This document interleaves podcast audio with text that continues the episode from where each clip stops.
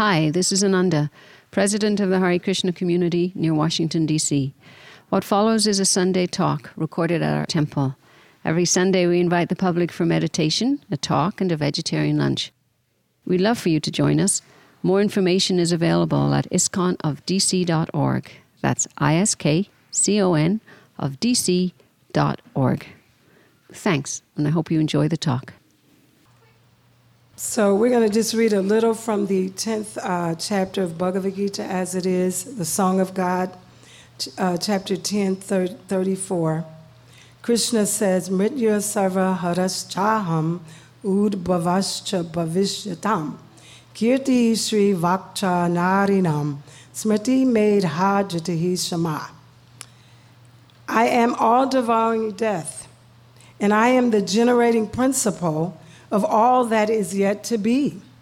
Among women, I am fame, fortune, fine speech, memory, intelligence, steadfastness, and patience. And I'm going to read a little from the purport uh, by His Divine Grace A.C. Bhaktivedanta Sri Swami Prabhupada.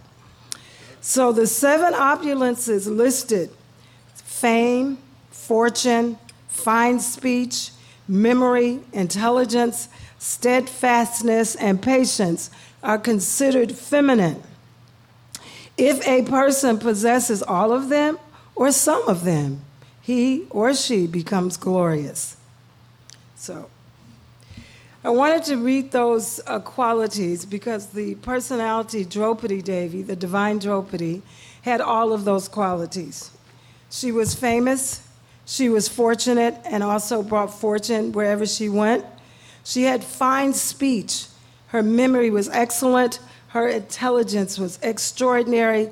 She was steadfast and patient. And because of possessing all of these qualities, Draupadi was very glorious. So today I want to share eight lessons that we can learn from the life of Draupadi.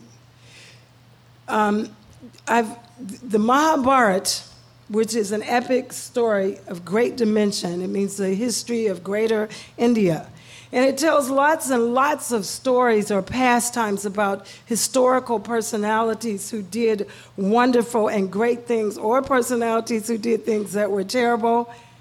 And when we read these stories, it is very, very important that we understand yes, they were true, even though some of the things may very fantastic, but we have to realize many of these events took place in times when people were stronger, lived longer, knew more, had much more power, and so forth. But our, our focus today is on Queen Draupadi. And I want to give you a little background for her story, this extraordinary lady that we can all learn something from. So in the Mahabharata, um, Draupadi was the wife of five husbands, which was again another extraordinary thing because, in general, women do not marry more than one man. And uh, we'll give the background for that. Draupadi was the daughter of a very great king named Drupada, and her father uh, had a fight with a Brahminical personality named Drona. It's a lot of details, and I hope I whet your appetite enough so that you'll go and read all the details. But Drona and, was a Brahmin, and he was the martial teacher for this great family of devotees called the Kauravas. And uh, in that family were five illustrious sons named Yudhishthira, Bhima, Arjuna, Nakula, and Sahadev. And the reason why these are very important personalities is because they were all very great devotees of God, because they all were righteous men. And in Bhagavad Gita, for those of us who understand it, Krishna is imploring righteous men to take charge of the world. And so these were the ones at that time, 5,000 years ago. Krishna wanted the Pandavas, Yudhishthira, Bhima, Arjuna, Nakula, and Sahadev to take charge of the world because it was under the rulership of Duryodhan and his father Dhritarashtra, who was blind. So many different names, but again, for those of you who get interested, read the stories. Um, and uh, the Kauravas caused so much trouble to these little boy, the, the Pandavas, when they were young. They tried to kill them in many ways, um, as many people today try to kill the principle of righteousness. But by the grace of Krishna, these young men grew up, and um, one particular incident occurred where they, uh, Duryodhan had arranged for them to live in a house made of shellac. And for those of you know, shellac is very flammable. It'll burn up. So he had these engineers and architects design this beautiful home made out of very flammable materials. And he invited the Pandavas, who were his cousin brothers, to live in this house. And they did, even though they were aware that there was some trickery going on. But because they had firm faith in Krishna, they always trusted that Krishna would protect them. So they lived in this house, and it was set on fire. And so everyone all over the kingdom thought that they had died, that they had been burnt in the fire. But um, they had not, because by the grace of another great saint or devotee, Vidur, they had built a tunnel underneath the flammable house so that they could exit it when the fire came. So these were some of the precarious circumstances that were going on at the time. Now, Draupadi, so we'll put that on, on, one, on the back burner for a minute. Draupadi's father, uh, had this fight going on with Drona. And because of the fight, Drona defeated Drupada and took half of his property. And this left some anger and resentment in Drupada's heart, and he could never rest. And so he went and approached some saintly people and asked them if they would perform a sacrifice so that he could get revenge. Now, generally, we know revenge is not a good thing, but this was just burning in his heart. So these sages uh, agreed, and they performed a sacrifice, and a and they uh, a fire, the sacrificial fire, came, and uh, the, out of that fire, two wonderful personalities emerged. And one was Drishtadyumna, and the other was Draupadi. And Draupadi was so beautiful that men, it is described that men used to trip over their feet when they saw her. They would just fall down. She was just so beautiful and charming. And her beauty was not only external, it was internal because she was a great, great servant of Krishna and a great, great lover of the Lord. So Draupadi's birth was a little unusual, but her father loved her and her mother loved her, and they raised her. And then it became time when she was about 16 or 15 to get her married, as was the duty of the father at that time. Our scriptures say that Fathers can give up every duty, but they cannot give up the duty to make sure their daughters are nicely married, to make sure their daughters have protection from loving, caring husbands. So Drupada decided to have a ceremony called a Swayamvara ceremony. And in this ceremony, uh, the men would have to do some extraordinary kind of feat to win the, the hand of their daughter.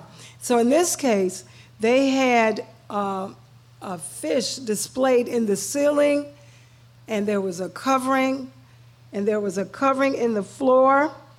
And the, the one who won Draupadi's hand would have to shoot an arrow and hit the fish's eye without looking at the fish and look down at a reflection down. So that meant that there would have to be an extraordinary archer with extraordinary ability and skill.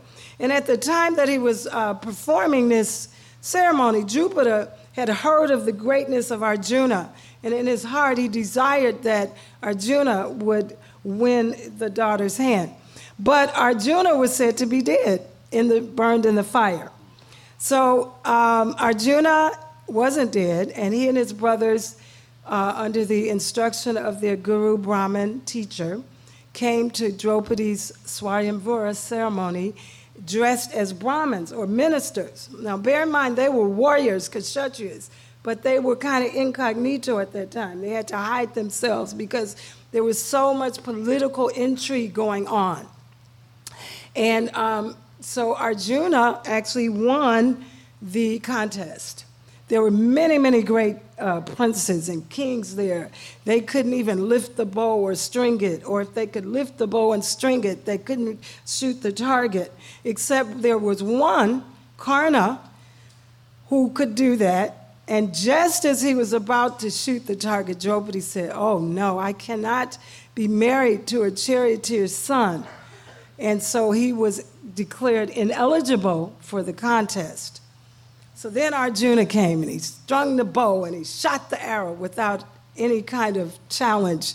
And a, a gas went up in all the assembly because you have to bear in mind all these great kings and princes from all over. They said, Who is this person? He's not even a warrior. He's dressed like a Brahmin minister. So how could he, you know, uh, uh, perform this, this particular challenge? And so Drupada kind of felt like this must be Arjuna, because only Arjuna could do something like this. So they got Draupadi very quickly, and there was a little fight. But of course, uh, the Pandavas uh, were able to be victorious. They took Draupadi back to their mother Kunti, and be, their, their mother Kunti was in another room. And they said to her, they said, Mata, just look what we've brought a prize. And she said, well, whatever you have, you shared amongst yourselves. And they were like, oh my God, how do you share a wife? You know, Mata, do you know what we brought? This is not just some alms or charity, this is a lady. And so when Mother Kunti looked out, she said, Oh my God, what did I say? Now, we have to bear in mind that at that time, the culture was so strong and the respect for motherhood was so powerful that once mother said something, it was a fact, it was the truth. Nobody went against it. We're not used to that in Kali Yuga, but that was the culture at the time. So because Mata said it, it had to be done. But now this produced a problem. You know, how you divide a woman with five men, and you know. So they were bewildered, and at first, uh, the, the oldest brother, said, Well, you know what? Arjuna, you want her fair and square, you marry her. And Arjuna said, No, that's not the, that's not the culture. You're my oldest brother. You have to marry first. I can't do that before you. So you marry her. And I, I love the etiquette and the standards of respect and honor. Gosh, if we could have that today, we'd all be so much better off. But anyway, so finally, uh, Vyasadeva came, great, another great sage. I know I'm throwing all these different names, but he uh, is the incarnation, the literary incarnation of God. And he said, You know what? Even though this situation is very extraordinary, it is meant to be, it is destiny because in her previous life, Draupadi had prayed to the Lord five times for five different husbands one who personified religion, one who was a great warrior, one who could handle, you know, all these different qualifications. So, by the grace of the Lord, her desire was fulfilled in her next life as Draupadi. And so, um, they, he said, So you all should just marry her. All of you marry her and let Draupadi be your wife. And so later, Narada Muni gave them instruction because Draupadi was so beautiful and she was such a, a, an elegant and, and wonderful person. These brothers were very close. They had such brotherly love and affection, and they didn't want a woman to come between them. So Narada Muni, who is a great sage and a wise person who traveled, he gave them the prescription for a healthy married life. He said, that when you, you, Draupadi, should be with each husband one year, and when she is one, that husband, no other husband should come into that environment. In other words, respect each other's space and time. And so they agreed to that, and therefore it, it was wonderful. And so Draupadi was with each husband for five um, uh, five years, one after another, and each year she gave birth to a son. So she had five sons. So later, because there again so much political intrigue, so much uh, uh, always trying to defeat and cheat the Pandavas, there came a time when the Kauravas, I want you all to keep remember all these background stories, um, had to acknowledge that the Pandus, the Pandavas, were rightfully inheriting they, part of this kingdom, if not all of it, belonged to them. So they had to give them half of the kingdom. And they gave them the worst half. They gave them a desert. They gave them something that was quite barren and nothing could grow on. But by the grace of Krishna, that place flourished. That's a lesson for all of us as well. That even in the worst circumstances, if we go and follow the laws of God and trust God, we, we can flourish. So, anyway, Draupadi um, became the wonderful uh, mother of that household, that whole uh, kingdom called Indraprastha or Hastinapur. And at some point, the, the Kauravas invited the Pandavas to a gambling game. And they lost all of their wealth. They lost their kingdom, they lost each other, and they lost Draupadi in a gambling game. And this was very astonishing because Draupadi had, when she heard that her husband, Yudhisthira, had lost her in a gambling match, she said, How is that proper? How can he lose himself and himself be a slave and then lose me? So Draupadi was very intelligent. She knew how to ask these questions that would bring some deep thought. But because the demons were demons, they insisted that Draupadi was a slave and they went and dragged her. Now, here's a beautiful queen, a chaste lady. They dragged her in the assembly with all these men and they dared to disrobe her. Now, we have a lot of people in Kali Yuga, ladies, who take their clothes off. But we need to understand that for women and ladies to cover themselves nicely was the great honor and great modesty that women did then and do also today. So for Draupadi to be disrobed in the assembly of all these men was the ultimate humiliation, degradation, and she would have rather have been dead, killed. So Draupadi stood. Here was her husbands on one side, Yudhisthira, Bhimasen, Arjun, Nakula, Sahadev. Here was all the great warriors and princes, grandfather Bhishma, Dronacharya, all these great personalities. And these demons were trying to take her sari off, and no man answered for her. No man said, This is wrong. This is against religious principles. And so Draupadi looked to her husbands and she looked to the, the elders in the community, and there was silence that a great chaste lady was being insulted like that and nobody was doing anything. So finally, Draupadi, Draupadi was tough. She was a warrior herself. She said, You're not going to take my sari off without me fighting you. And she pulled and she tugged. But here was a man, strong, powerful. Fi- finally, Draupadi said, Oh, Krishna, where are you, my Krishna? She said, I have no protection. I have no hope. Krishna, Krishna. And she threw her hands up and she said, Lord, save me if you will, and if you won't, that's all right. And Krishna heard the desperate cry of Draupadi, and he gave her more sari. So the more the demon tried to take her sari off, the more sari she was uh, given. And finally, there was piles and piles of sari until the man got tired of trying to take her sari off, and he just fell down. And then everybody felt bad because they could know and things were straight. There's a lot more to the story of Draupadi, but just to give you that, that, that hint, I want to start going into the eight lessons so that we can have time for questions. So, the first lesson that we want to learn from the life of Draupadi is that showing expertise in handling household and business affairs is the nature of devotee ladies who take shelter of God. A good wife a good mother brings fortune and auspiciousness to the family, and therefore they should be honored, they should be protected, they should be respected. Draupadi was a goddess of fortune. Although it appears that much of what happened to her was misfortune, but to her family, she brought fortune and fame. And, you know, one instance where there was a, a great sage, he came with his 10,000 um, uh, uh, uh, uh, students, disciples, and Draupadi had been given a pot that as long as she could cook that bhoga food, prasadam, and offer it to the Lord, and as long as she did not eat, then that, that food would be always there. She, it'd be full pot. No matter how many people she served, there would be food for everyone.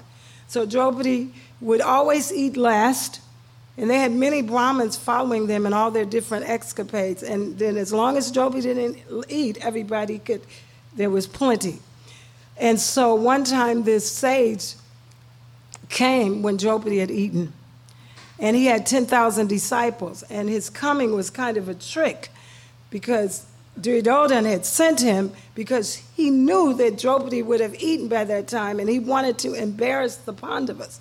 But because the Pandavas and Draupadi are devotees of the Lord, Krishna appeared and he, Draupadi was bewildered what to do, and Yudhisthira was bewildered. Here's all these saintly people, and we have no food to offer them.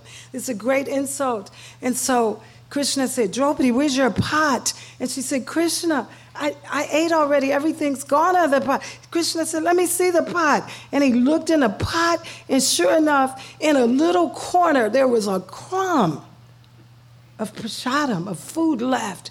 And Krishna said, He plucked that crumb, he put it in his mouth, and he's.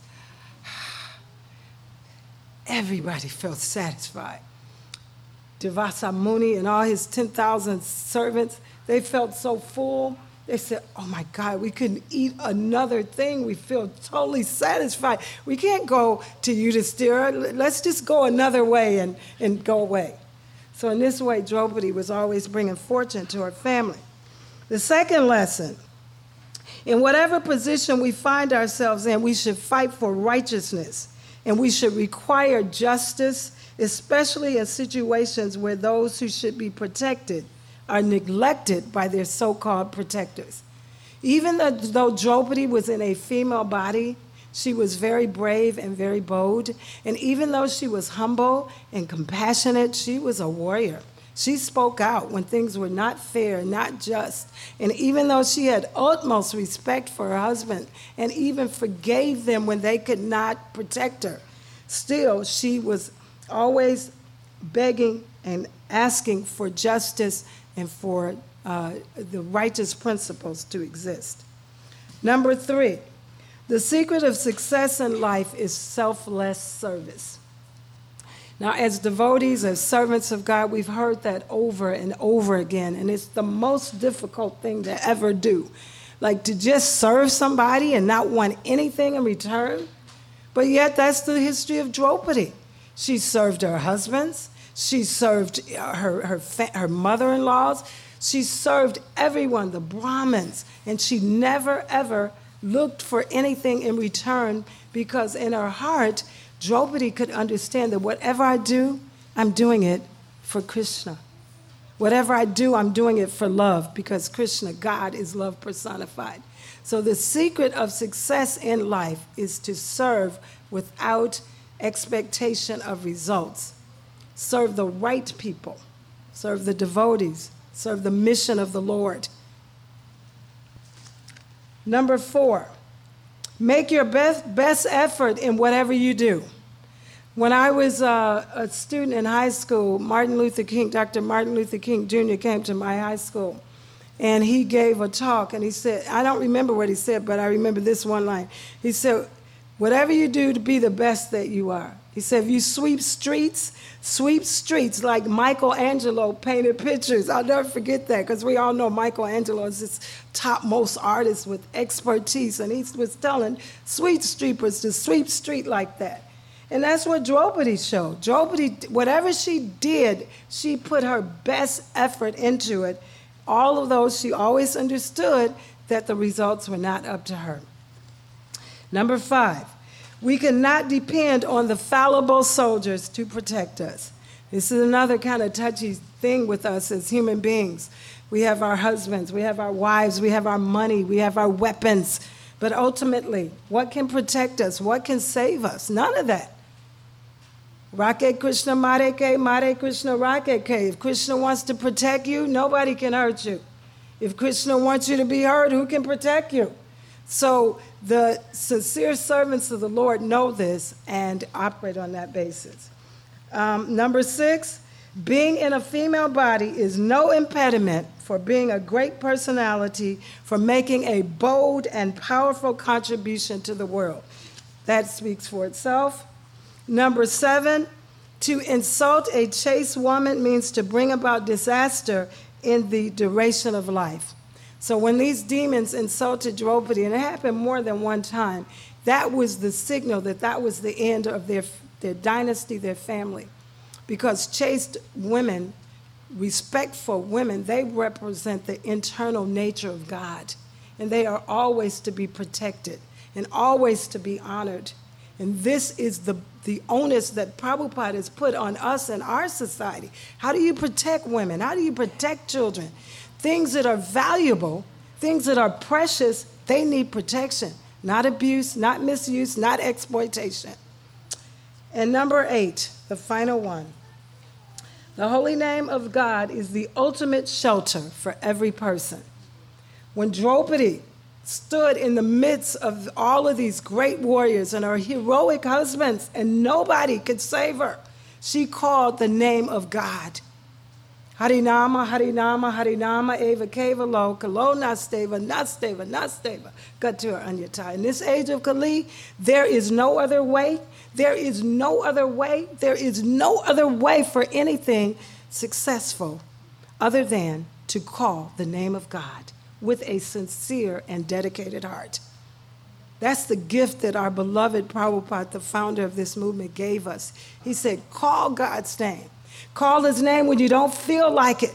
Call his name when you don't feel you're worthy. Call, call his name. And he, the name, is non different from God. He will protect you, he will save you, he will connect you. Call that name. And Draupadi, she called that name. I'm gonna hold his name. I'm gonna hold his name. I'm gonna hold his name in this world and the world to come. I'm gonna hold God's name. That's an old Christian song. okay, had to come out. All right,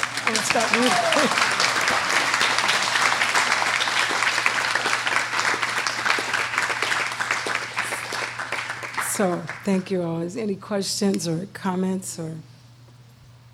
I was just curious about your background, Yes. if you don't mind. Okay. About the Seventh Day Adventist. Oh. Did you pick that because it was vegetarian? That's a vegetarian tradition. My mother did. My Oh, she mother, did? yeah, my mother was uh, Bhumata Devi Dasi, and uh, we grew up First Baptist and Pentecostal, and then Seventh Day Yeah. Adventist for a long Yeah. time. And she wanted. My mother was the kind of person that, whatever she got into it, she got into it fully. So we were in it, and we loved it. We had some really wonderful experiences in the Seventh Day Adventist church, and it was vegetarian at that time. Did you stay vegetarian? Um, you know, oh, so at that time when we were Seventh day Adventists, the leader of the movement, Ellen G. White, she had said, Those who are servants of God, they will eventually give up meat. So oh. they were still eating some meat, oh, but the, the onus was to give it up. So within a few years, they, they did. Yeah, yeah. I was just curious. Yeah, very good. Yeah. I, I was raised in the, in the Catholic Church, but I love the, the calling out the name of the God. They actually had a society called the Holy Name Society, although they didn't know Krishna's name, but still the, the presence of the God in his name was there Yeah. in a lot of different cultures and religious backgrounds. Yeah, yeah. Yeah, in every religion, it said uh, in the uh, in the Islam Islamic tradition, it says the most beautiful names belong to God, so call upon Him by them. And in the Christian world, it says that he that calleth on the name of God shall be saved. So, yeah. Hare Hare Krishna. Um, you sang a song just at the end, a beautiful gospel song, I guess it was, right? Christian song about holding the name of God. Yes. And yesterday we were on Harinam Sankirtan, and uh, a very dignified elderly black woman came and watched us for a while, and then announced during a pause that she was a pianist and she wanted to sit and play the harmonium with us. Wow. And uh, see. yeah, her name was uh, Beverly Marjorie. Oh, I can't remember her last name. Anyway, she made quite an impression. She, she sat with us for almost an hour, and played the harmonium along with the kirtan. And she was so skilled that she could follow whatever melody we were doing, even though it was a music that wasn't familiar to her. But because it was singing for Krishna, the name of God, she felt inspired and she felt like she could follow along with anything that we did. Um, anyway, so uh, I hope that you'll join us because we invited her to come again, and uh, it would be an amazing thing for the two of you to meet and Probably sing not. Hare Krishna together. Together, Jai. Yeah. Haribol. He has a question. Yeah, I have to stand up in your honor because it was such a beautiful sermon and I really appreciate it. Um, just the reason I'm saying that, I was around five or six years old. My grandmother used to talk about all that and told me the story, and I kind of forgot about it. well, lo and behold, you woke me up. yeah, really, it was so refreshing. And uh, now I really know the roles of Draupadi, what she did. Yes. And that is the honor, a woman's honor. My grandmothers used to talk about the, the no matter wife, mother, sister, she carries an honor. So thank you very much for refreshing our mind. Thank you, Prabhu. My, my youngest daughter, Bhakti Tirtha Swami Kijai, he named her, her middle name Draupadi. And he didn't know that, that Draupadi is one of my all time favorite characters. And so I always call her Draupadi. But then I have to think now, I don't want you to have five husbands, just one. Well, I, I think the today's uh, sermon was really like very interesting, and I really, you know, something as I said, I, I forgot about Draupadi and what her role was, and thank you for refreshing. Also, um, to add on to that, um, I, you know, sometimes it, it, it does kind of, I guess, and sometimes in life, forget sometimes that um, that we, we do have struggles and conflicts, but we have to also get through them in the best way possible. And uh, I think Draupadi really showed that um, despite being a woman, despite uh, going through her struggles, despite um, what she had been through, she was able to come out of it strong, and she didn't. Um, and she was a- she had perseverance, so she didn't give up. She didn't do anything that was. Uh, she didn't just say, "I'll just give up. I won't get through this." So, and that's what I really think that um, we sometimes forget, and I think that's really an important lesson to learn. Yes. Draupadi had so many, so many trials and so many tribulations. I mean, sometimes you think, oh, I, I, I'm surrendering to God, so everything should be nice, right? Oh, no, sometimes that's when all hell breaks loose. But if you have these qualities of patience and perseverance and determination and surrender to Krishna, because ultimately he's our best friend. In fact, the relationship between Draupadi and Krishna is so sweet and special. He called her Sakhi, like my dearest friend, and she called him Sakha, my dearest friend. So to have that relationship with God, you're my friend, my ever well wisher. Draupadi personified that. Hare Krishna, thank Hare you so much for a very nice talk.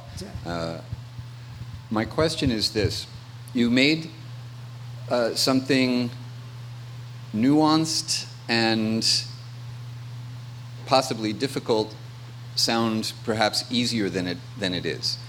On the one hand, we have the pastime. Draupadi is lost in a gambling match. If she could be lost by her husbands in a gambling match, it implies, as she objects, uh, that she has no agency of her own. And at the same time, one of the lessons is that women have value unto themselves, not just value in terms of how they are perceived by a man. Yes. And that they should engage boldly, especially in uh, instances where injustice uh, is at issue. So, my question is how should a chaste woman navigate the culture so as to know when to uh, step up and exercise their God given agency, their inalienable right to life, liberty, and the pursuit of happiness, uh, and uh,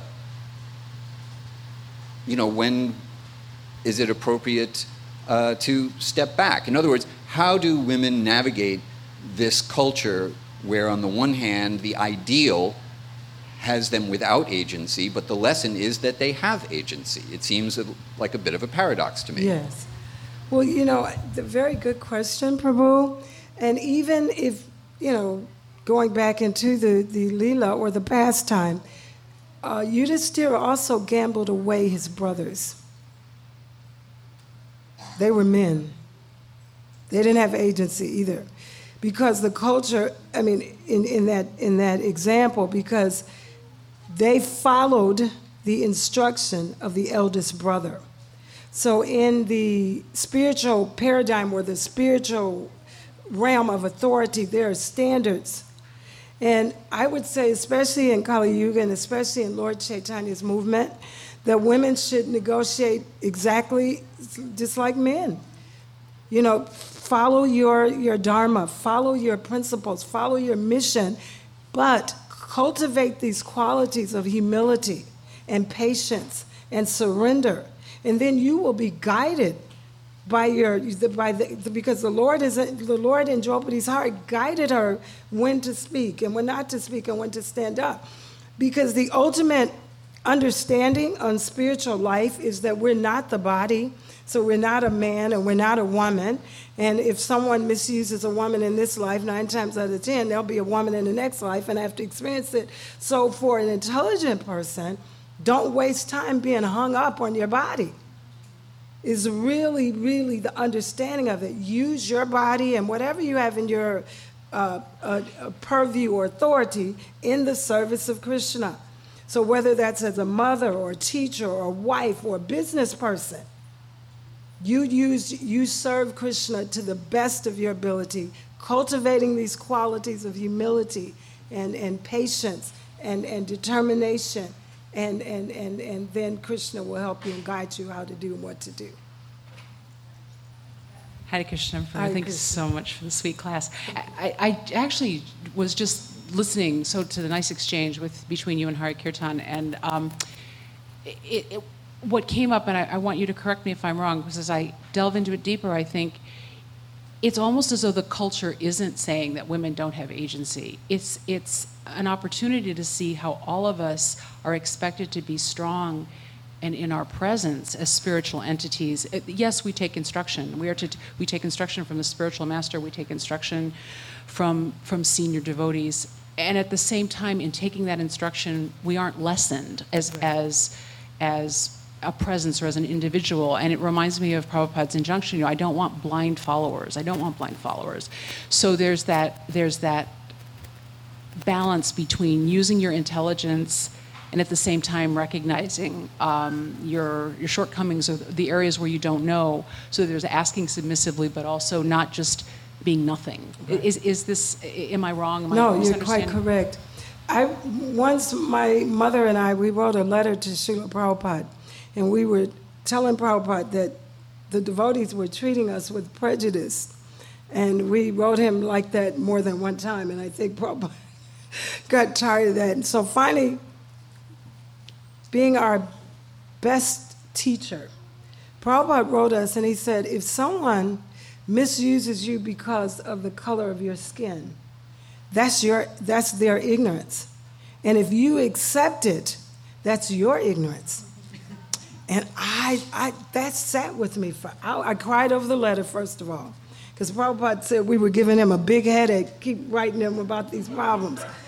I cried a long time. I didn't want to give my spiritual master a headache. But then i understood what Prabhupada was telling us. Like if someone mistreats me because i'm in a black body or a woman's body I don't have to get into their ignorance with them. I know that, or I'm trying to understand that I am an eternal spirit soul. I'm a servant of Krishna, and I have every right to exist and love and life like any other living in- in- being. And Prabhupada wanted me to get off that bodily platform and go to something deeper. So I would say that applies even for women. If someone mistreats me because I'm a woman, and I have been mistreated because I'm a woman, and I have been mistreated because I was in a black body. And I have been mistreated because I didn't have a whole lot of money. But because of the understanding of the science I'm not the body. I'm eternal. I'm spirit soul. I'm a servant of Krishna. I'm the servant of the Most High King. See, we should kind of develop this mentality. So, yes, I'm in a woman's body, but don't let it hold me back. Thank you so much for being with us today. Really appreciate it. Yeah. Uh, there are some countries in the world where uh, women do have an equal say in the, in the society, the politics, or the business. And certainly it's a delta in the United States. And I think with our, our recent election, where uh, the first female was, in fact, had the possibility to lead the country, was defeated, the administrative administration that came in obviously is very decisive, divisive. Uh, and I, I firmly believe in order for us to have a country that represents everyone in a positive fashion, that women need to take on stronger uh, and more visible leadership positions and roles. But of course, as you mentioned, we're still in a society where that is still not the norm. So, my question is how do we change that? If we're looking to make a significant change in the coming years based on what's going on, obviously women have to play an equal role in that, and, a, and, a, and, I, and I believe would be a very positive role. But how does that happen? How do we uh, uh, arrange for that to occur over the next several years? Okay, very good question, Prabhu. I don't know if I know all the answer to it, but what I would say is we um, keep surrendering and keep being purified. We were in, uh, I think it was St. St. Louis or maybe Houston. I don't know. We've been traveling a lot here lately, but one of the devotees, he spoke to me and he was speaking really from his heart, and he was saying, Mata, I'm very concerned about our movement, and I think that we need the mother energy in our movement. And the mother energy is nurturing and, and, and, and energy that includes everyone and that and I said, Prabhu, I agree with you. And in fact, I even think Prabhupada had the mother energy. He had the mother and father energy because that was his nature to include everyone, to give, you know, unconditional love to everyone. And we need that more in our movement. And for us, we're at a crucial uh, time in the movement. And it, it's Lord Chaitanya's desire that whoever has the qualifications to do a certain service, that they do it, whatever their body is. That's Lord Chaitanya's desire. It's not my desire. You know, I think that left alone without Prabhupada shaking me up, I would have been a retiring, quiet teacher, little person. But Prabhupada put fight in me that I have to fight for spiritual principles. I have to fight for my children. I have to fight for you as a devotee. And so that just came as a consequence of being engaged in devotional service. And I think that's probably true for women and men all over. It just rises up. And then what can you do? You have to, you know, so hopefully that touched. Wonderful. Hare Krishna.